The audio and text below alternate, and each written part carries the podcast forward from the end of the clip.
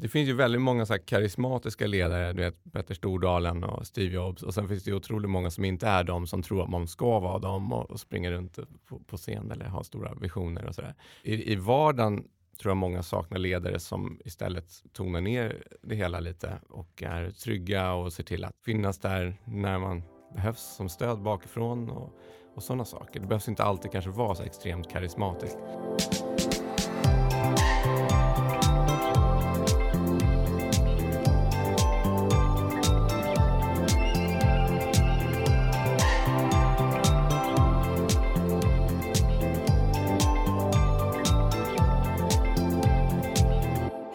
Välkomna till podden Med målet i sikte.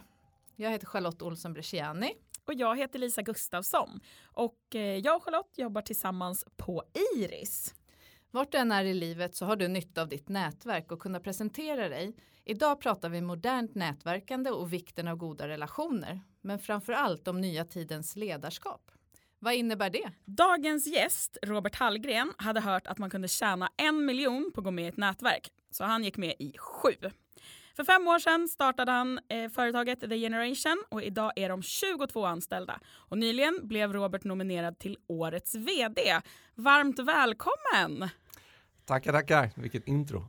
Ja, välkommen Robert, säger jag också. Tycker du att eh, presentationen stämde? Absolut. Vi var ju några delägare till som startade upp tillsammans, men annars så, ja, ja. det låter bra. Det, det låter bra, vad härligt. Vad gör Generation? Vi gör två saker, grafisk design och webbproduktioner i Wordpress, oftast för lite större bolag och organisationer.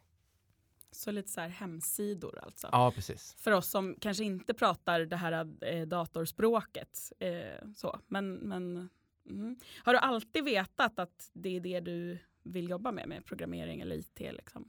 Ja, jag, jag startade min första företag 2004 och då höll jag på med import av bilturbokomponenter från Australien. Och ja. i den vevan så insåg jag att det var väldigt svårt att hitta webbyråer som gjorde så här, det som är hygienfaktorer i många andra branscher. Så här, hålla vad man lovar och leverera på tid och hålla budgetar och sådana saker. Så att jag började programmera själv.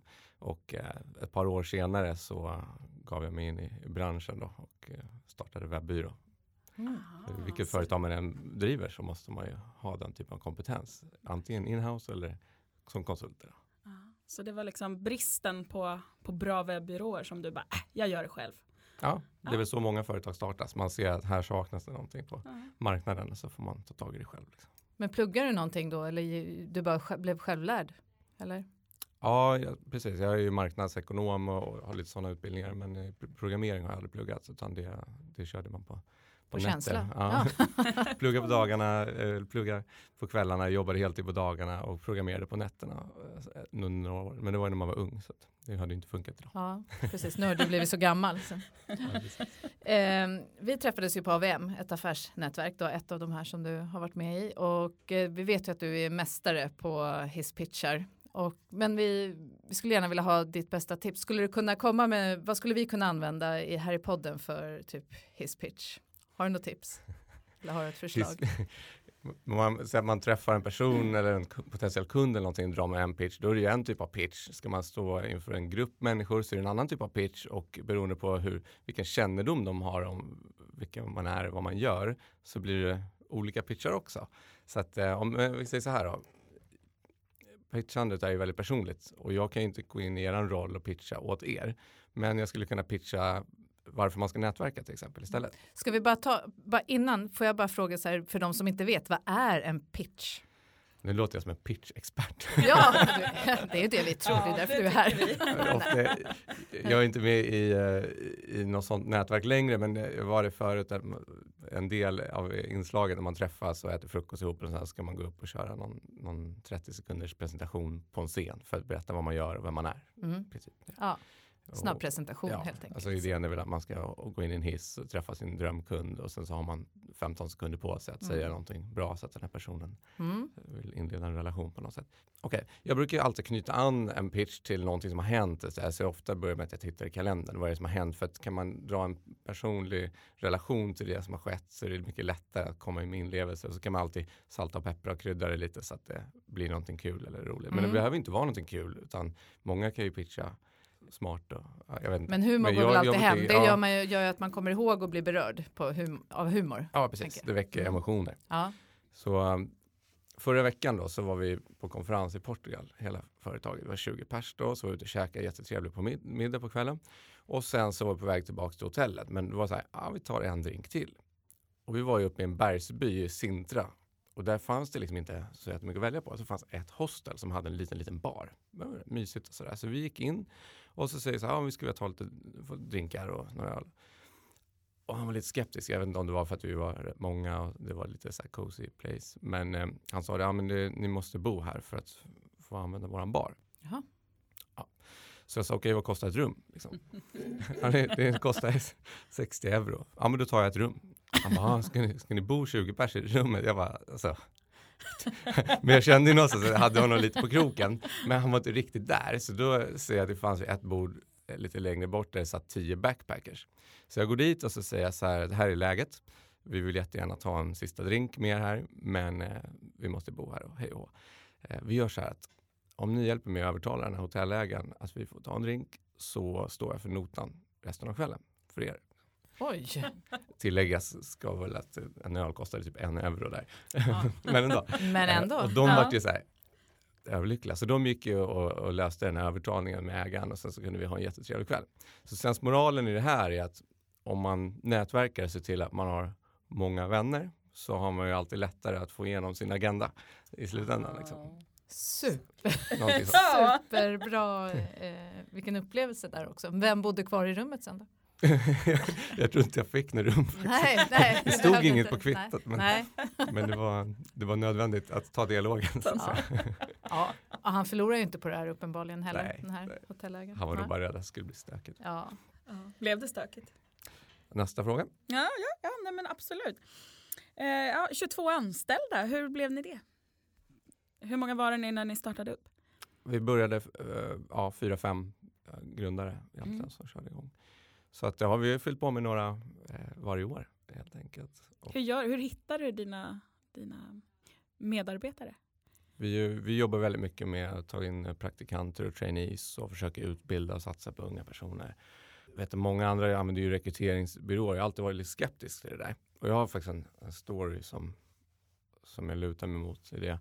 Vi hade en, en ny kund, en rekryteringsfirma som vi skulle göra en webbproduktion åt och eh, vi, det startade upp jättebra. Vi hade möte och vi kom igång. Och sen så vi eh, sätter ihop ett team för varje produktion och det här teamet det är- en konstellation av olika personer från våra, våra företag och ibland så blir det Ja, det är, ett team är aldrig detsamma. Liksom. Och av ren slump så satte jag ihop ett helt kvinnligt team till den här kunden. Och de åkte dit på möten och som projektet löpte på. Men de kom tillbaka varje gång så att det var otroligt svårt att nå fram. Och de fick eh, ja, får man säga, gubbfasoner och lilla gumman och lite Mhm. såna här grejer. Mm. Så jag åkte dit och träffade honom och då var allting kanonbra igen. Och så här, kände det här, det här beteendet funkar inte.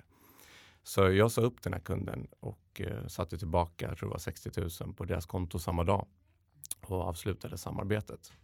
Och så tänkte jag efteråt, tänk om jag anlitat det här företaget till att sköta våra rekryteringar.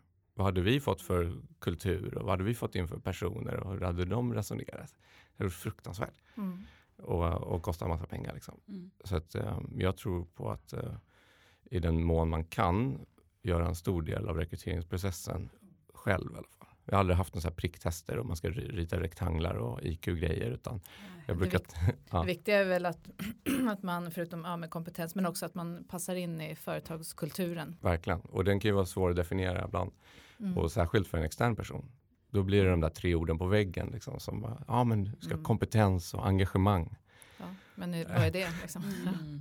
Ja exakt, det är inte som man kommer in på måndag morgon så här och det regnar ute och så är man lite rosslig i halsen. Så tittar man upp på den där engagemang-ordet på väggen och bara nu kör vi. Jag känner mig sjukt engagerad. Liksom. Det är därför jag är här. Ja. Men efter den här incidenten så kom mina kollegor och, och, och som tackade mig för att jag hade liksom stöttat dem och, och, Mm. och sa att det var bra exempel på gott ledarskap. Så det får man ju ta till sig. Jag tror hade jag tvekat i den här situationen då hade man tappat förtroende som ledare. Mm. Mm. Ja men verkligen. Men hur tänker du när du rekryterar? Nu har du berättat en viss del, men är det något annat du tänker på eller vad är viktigt för dig? Få, få in personer som vi, som vi är inne på med, med rätt kultur. Och jag brukar titta dem i ögonen och fråga varför vill du jobba här? Och sen lyssnar jag inte direkt så mycket på vad de svarar. Jag försöker Nej. bara titta dem i ögonen och känna på. Om de ser Magkänsla. flackiga ut eller? Jag kan inte svara på vad det är, men jag, jag kör mycket magkänsla. Jag frågar Ja. så här, varför vill du? För hur motiverad är du att Mm. jobba här? Det är det det handlar om. Sen, sen så har vi alltid arbetsprov för designers och utvecklare och sådär. Så att, men att de har rätt kompetens, det kan vi ta reda på. Eller så kan vi lära upp dem. Mm. Men att man får in rätt engagemang och rätt vilja och rätt i- motivation som kommer inifrån. Mm. Det, det går inte att hitta om det inte finns där från början. Då är det bara, jag tror att du skulle passa bättre någon annanstans. Liksom. Så att någon som enbart drivs av, eh, av monetära anledningar, som en säljare som bara vill ha högsta provision, det är liksom inte intressant. Nej.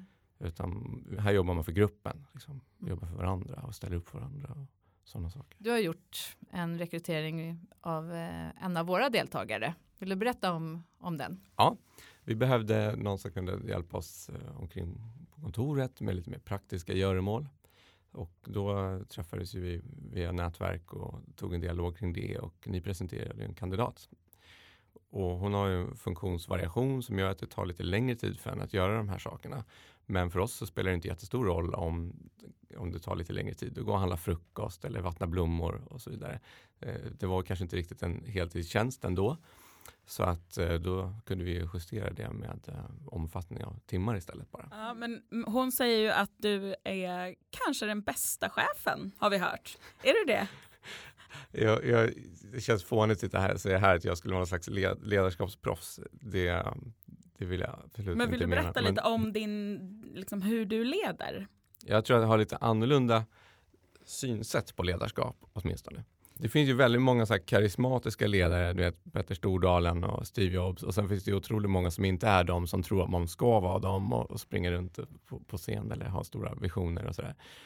I, I vardagen tror jag många saknar ledare som istället tonar ner det hela lite och är trygga och ser till att ge medarbetarna det de behöver och finnas där när man behövs som stöd bakifrån och, och sådana saker. Det behövs inte alltid kanske vara så extremt karismatiskt. Eh, men det är en, en tes. Ja, men det handlar väl kanske om det att, eh, att just den här eh, chef versus ledare. Eh, vet inte, själv får jag den här bilden av den där någon står längst bak i en båt och typ pekar med hela handen och skriker ro fortare. Och sen så är ledaren då den som sitter längst fram och liksom tar, drar det tunga lasset. Känner du igen liksom, den bilden? Vi har ett organisationsschema som vi har i princip tagit ett, ett vanligt klassiskt organisationsschema och vänt upp och ner på. Så att längst upp har man kunderna och sen kommer medarbetarna i mitten och under dem så kommer teamledarna och längst ner så, så är jag och vår office manager. Och, och, så att helt enkelt eh, kunderna kommer först men sen ser man till att alla har backning bakifrån och längst, längst ner ska vdn vara och, och hjälpa till och se till att eh, Så du stökar om den här hierarkin lite grann kan man säga. Ja, jag hoppas det. Jag har Mm. lite annorlunda syn på det där.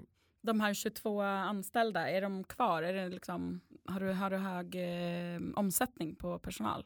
I princip inte haft knappt någon som har sagt upp sig under fem år. Snyggt. Hur ska man veta om man har bra ledaregenskaper då? Ja, det är en bra fråga. Jag tänker så här, säg att man skulle, om jag skulle säga till er, ni kan få ett vd-jobb idag.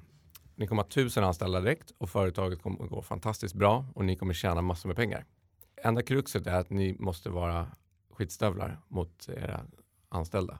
Och eh, de kommer hata er och de kommer gå till jobbet med ont i magen varje dag. Hade ni tagit jobbet? Nej, jag hade inte Nej. gjort det i alla fall som är konflikträdd och Ja. eh, vill, inte gillar att någon är arg på mig. Så, ja. Men det finns ju ganska många som har svarat ja på den frågan. Och då kanske man inte är lämpad att vara ledare egentligen. Men så, sen fungerar det ju inte så i praktiken tyvärr. Men det är väldigt många som, som går över lik för att eh, nå framgång. Och eh, är det värt det? Nej, för mig är det inte värt det. Liksom. Nej. Men för många är det det. Jag har Mm. faktiskt en släkting som har varit väldigt hög chef på ett stort bolag. Eh, och efter varje gång det var liksom stormigt och han hade behövt säga upp folk så blev han totalt utbränd och blev liksom sjukskriven en månad eller ännu längre.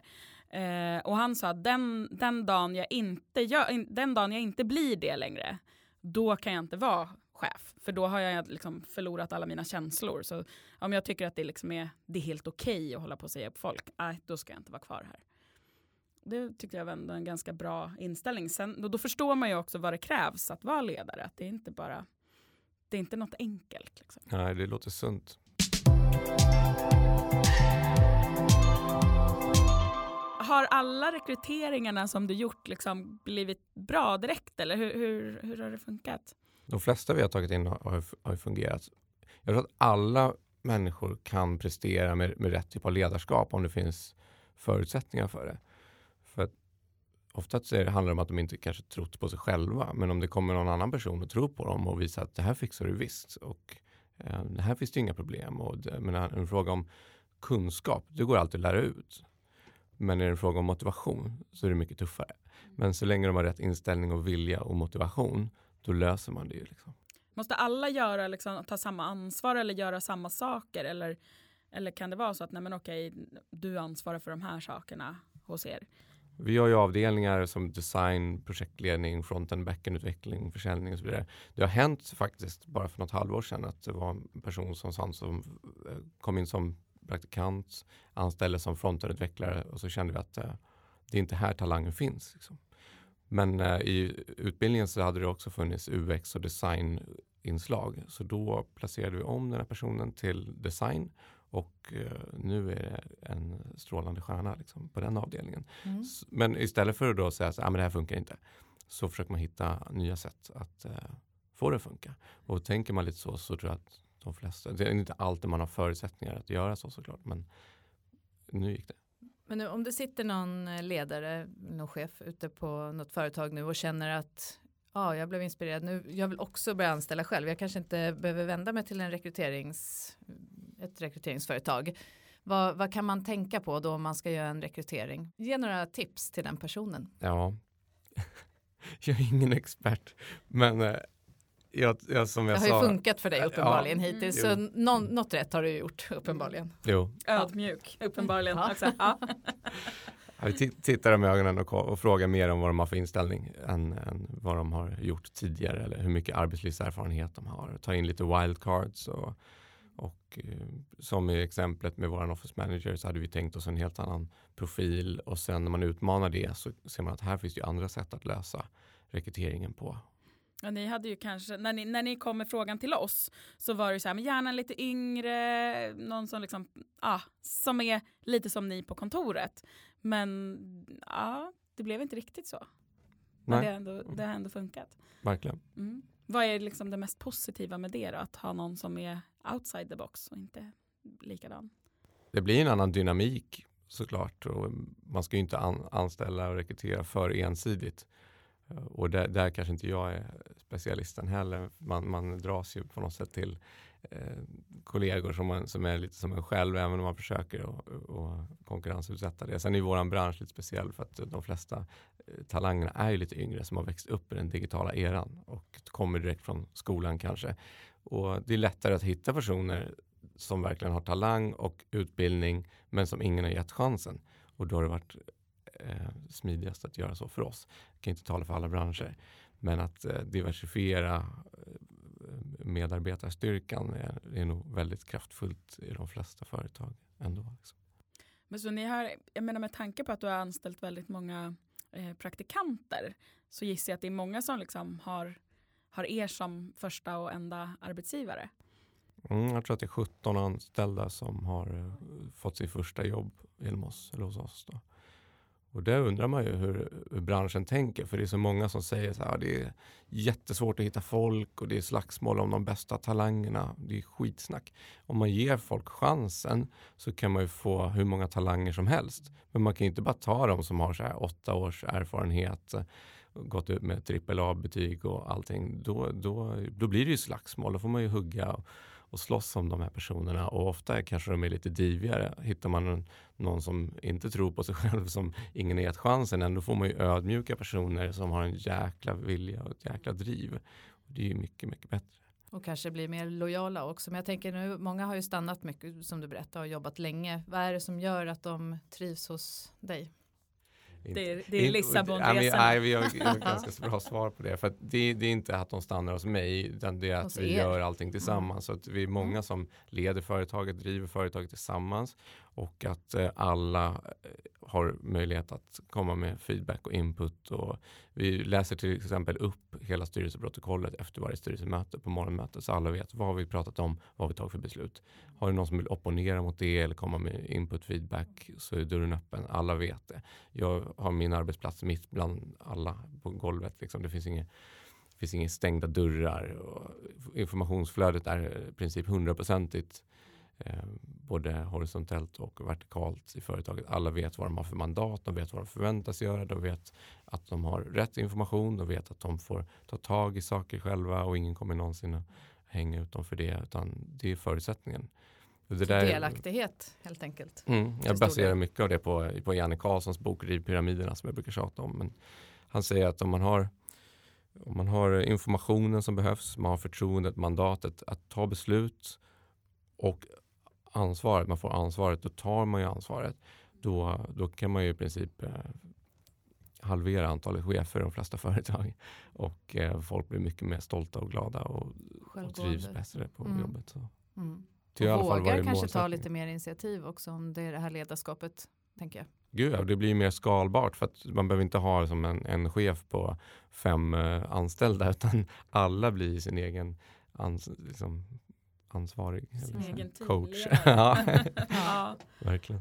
Ja. Nej, men och såklart, om man känner att någon litar på en så får man ju mycket mera Liksom, ja, då, då gör man ju så.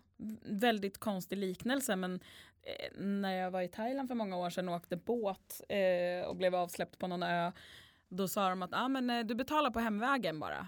Och vi hade ju kunnat tagit vilken båt som helst hem och sluppit betala för ditvägen. Men självklart åker vi samma båt tillbaka för att de litade på oss. Mm. Um, och det, ja, men, tillit är, en, är nog en stor nyckel i det, så det ert arbetssätt, tänker jag.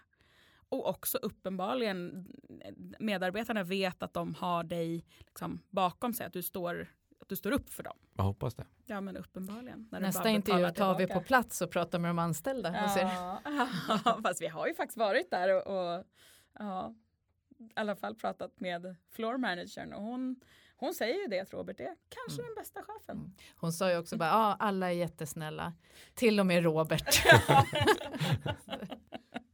ja, men hon kanske inte hade förväntat sig det, att, att till och med vdn är jättesnäll. Har du några fler tips? När vi startade upp så hade jag en mentor som heter Pelle som hjälpte mig väldigt mycket och han hjälpte till både det taktiska men också strategiska arbetet och hur vi skulle lägga upp företaget. Så jag tror på det här att våga be om hjälp. Mm. Då gör man det så får man ju ofta hjälp och det finns ju alltid eh, man, behöver, man får ju nya utmaningar hela tiden under ett företags eh, livslängd och då får man ju hitta nya personer som passar bättre vid de tillfällena och eh, kanske byta ut mentorer. Men Pelle blev eh, årets mentor både i Stockholm och sen i hela Sverige. Mm att, och nu Oj, försöker ja. jag bära det lite vidare för att jag hjälper en, en kille som heter Felix som är vd på en eh, tech-startup som heter Leadpilot. Håller på med leadsgenerering inom artificiell intelligens. Så det är superkul att försöka coacha honom och, och, han är ju där vi var för några år sedan och många av de frågeställningar som dyker upp har man ju redan hanterat. Mm. Så att, uh, pay it forward lite grann. Ja.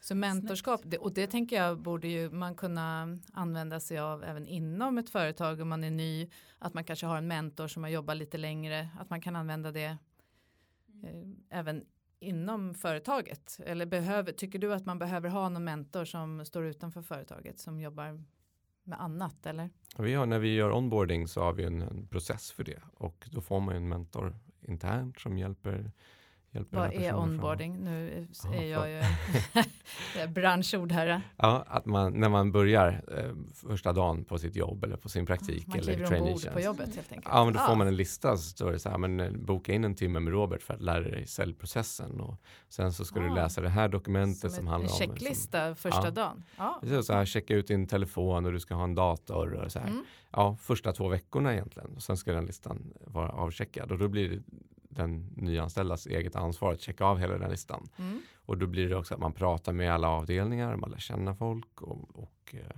får en förståelse för hur företaget fungerar. Superbra idé ju, för ofta så är det ju man, det är så lätt att man missar något led och det skapar ju stress kanske både hos den nyanställda och, och kollegor. Så det här var ju jättebra.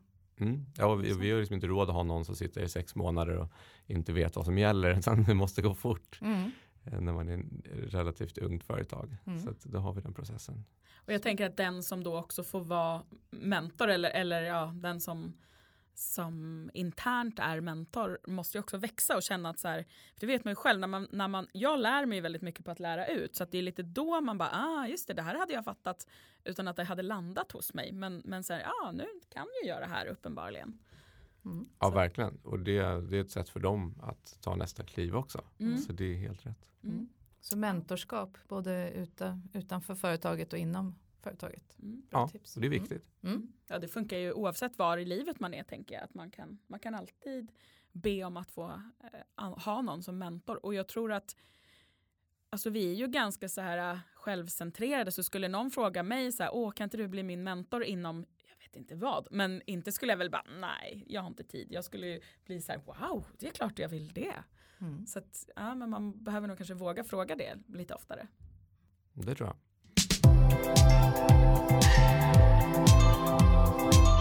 Eftersom podden heter Med målet i sikte, vi pratar ju mycket om mål och motivation och sådär. Och då måste jag ju fråga dig, vad, du, vad har du för mål i, i livet? Vad drivs du Arbetslivet? av? Ja, vad drivs du av? Jag har ju många mål. Men ett mål som har genomsyrat eh, min karriär om man säger har ju varit att inte ha någon chef eller att inte ha någon dålig chef själv. För att eh, jag hade det en gång i tiden och eh, insåg att det, alltså, här är inget bra liv. Det är därför många går till, till jobbet på morgonen och mår dåligt och, och tycker att livet suger.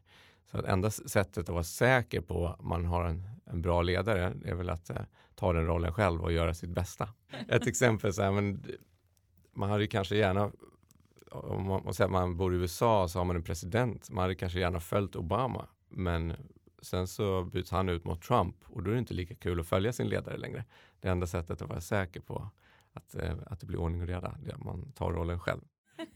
och där skulle jag också vilja väva in försäljning för att om man som ledare inte kan försäljning, då sitter man alltid knät på någon annan.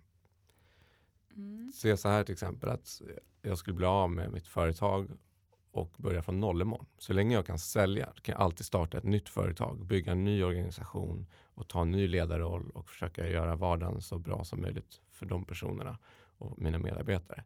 Men om jag inte kan sälja, då kan jag starta ett företag och förmodligen kommer det gå i konkurs. Eller så måste jag hitta någon partner som ska lösa de bitarna åt mig.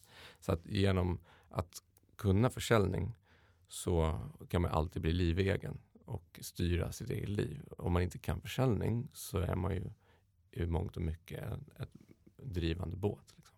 Mm. Så försäljning är egentligen viktigt i vad man än, vilka företag man än jobbar i då. då. Mm.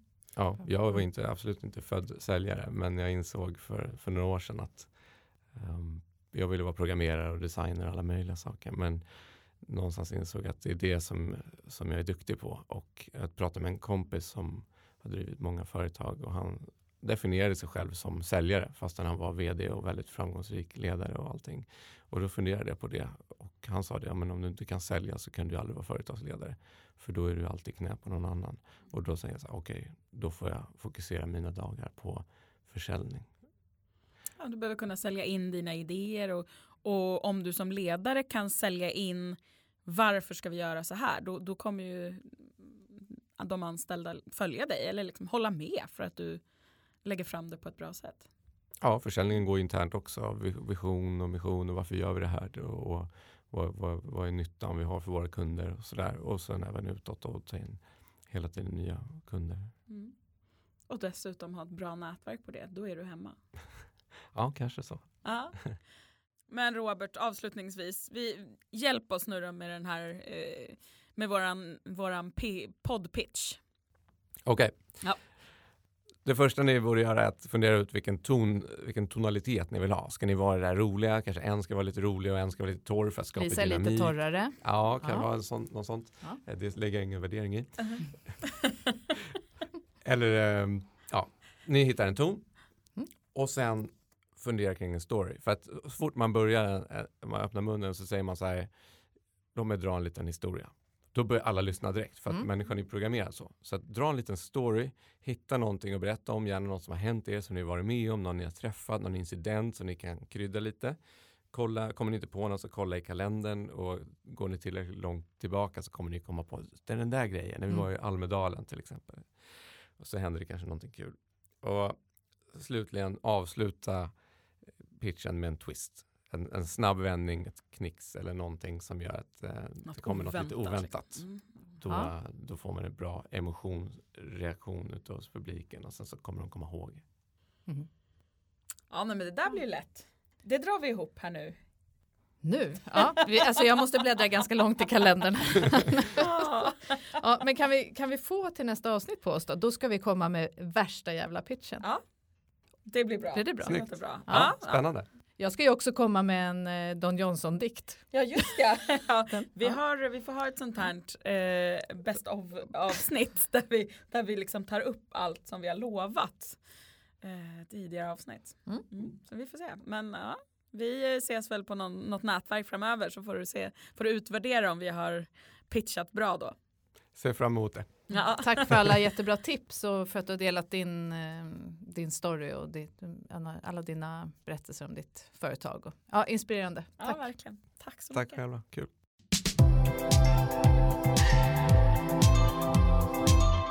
Tusen tack för att ni har lyssnat. Vi vill passa på att tacka Story of You och eh, Radio SRF som gör den här podden möjlig. Har du feedback eller förslag på kommande ämnen så mejla till oss lisa.gustafsson iris.se eller Charlotte.olsson, Olsson med H och ett S, at iris.se. vi hörs. Vi hörs. Hej hej! Hej då!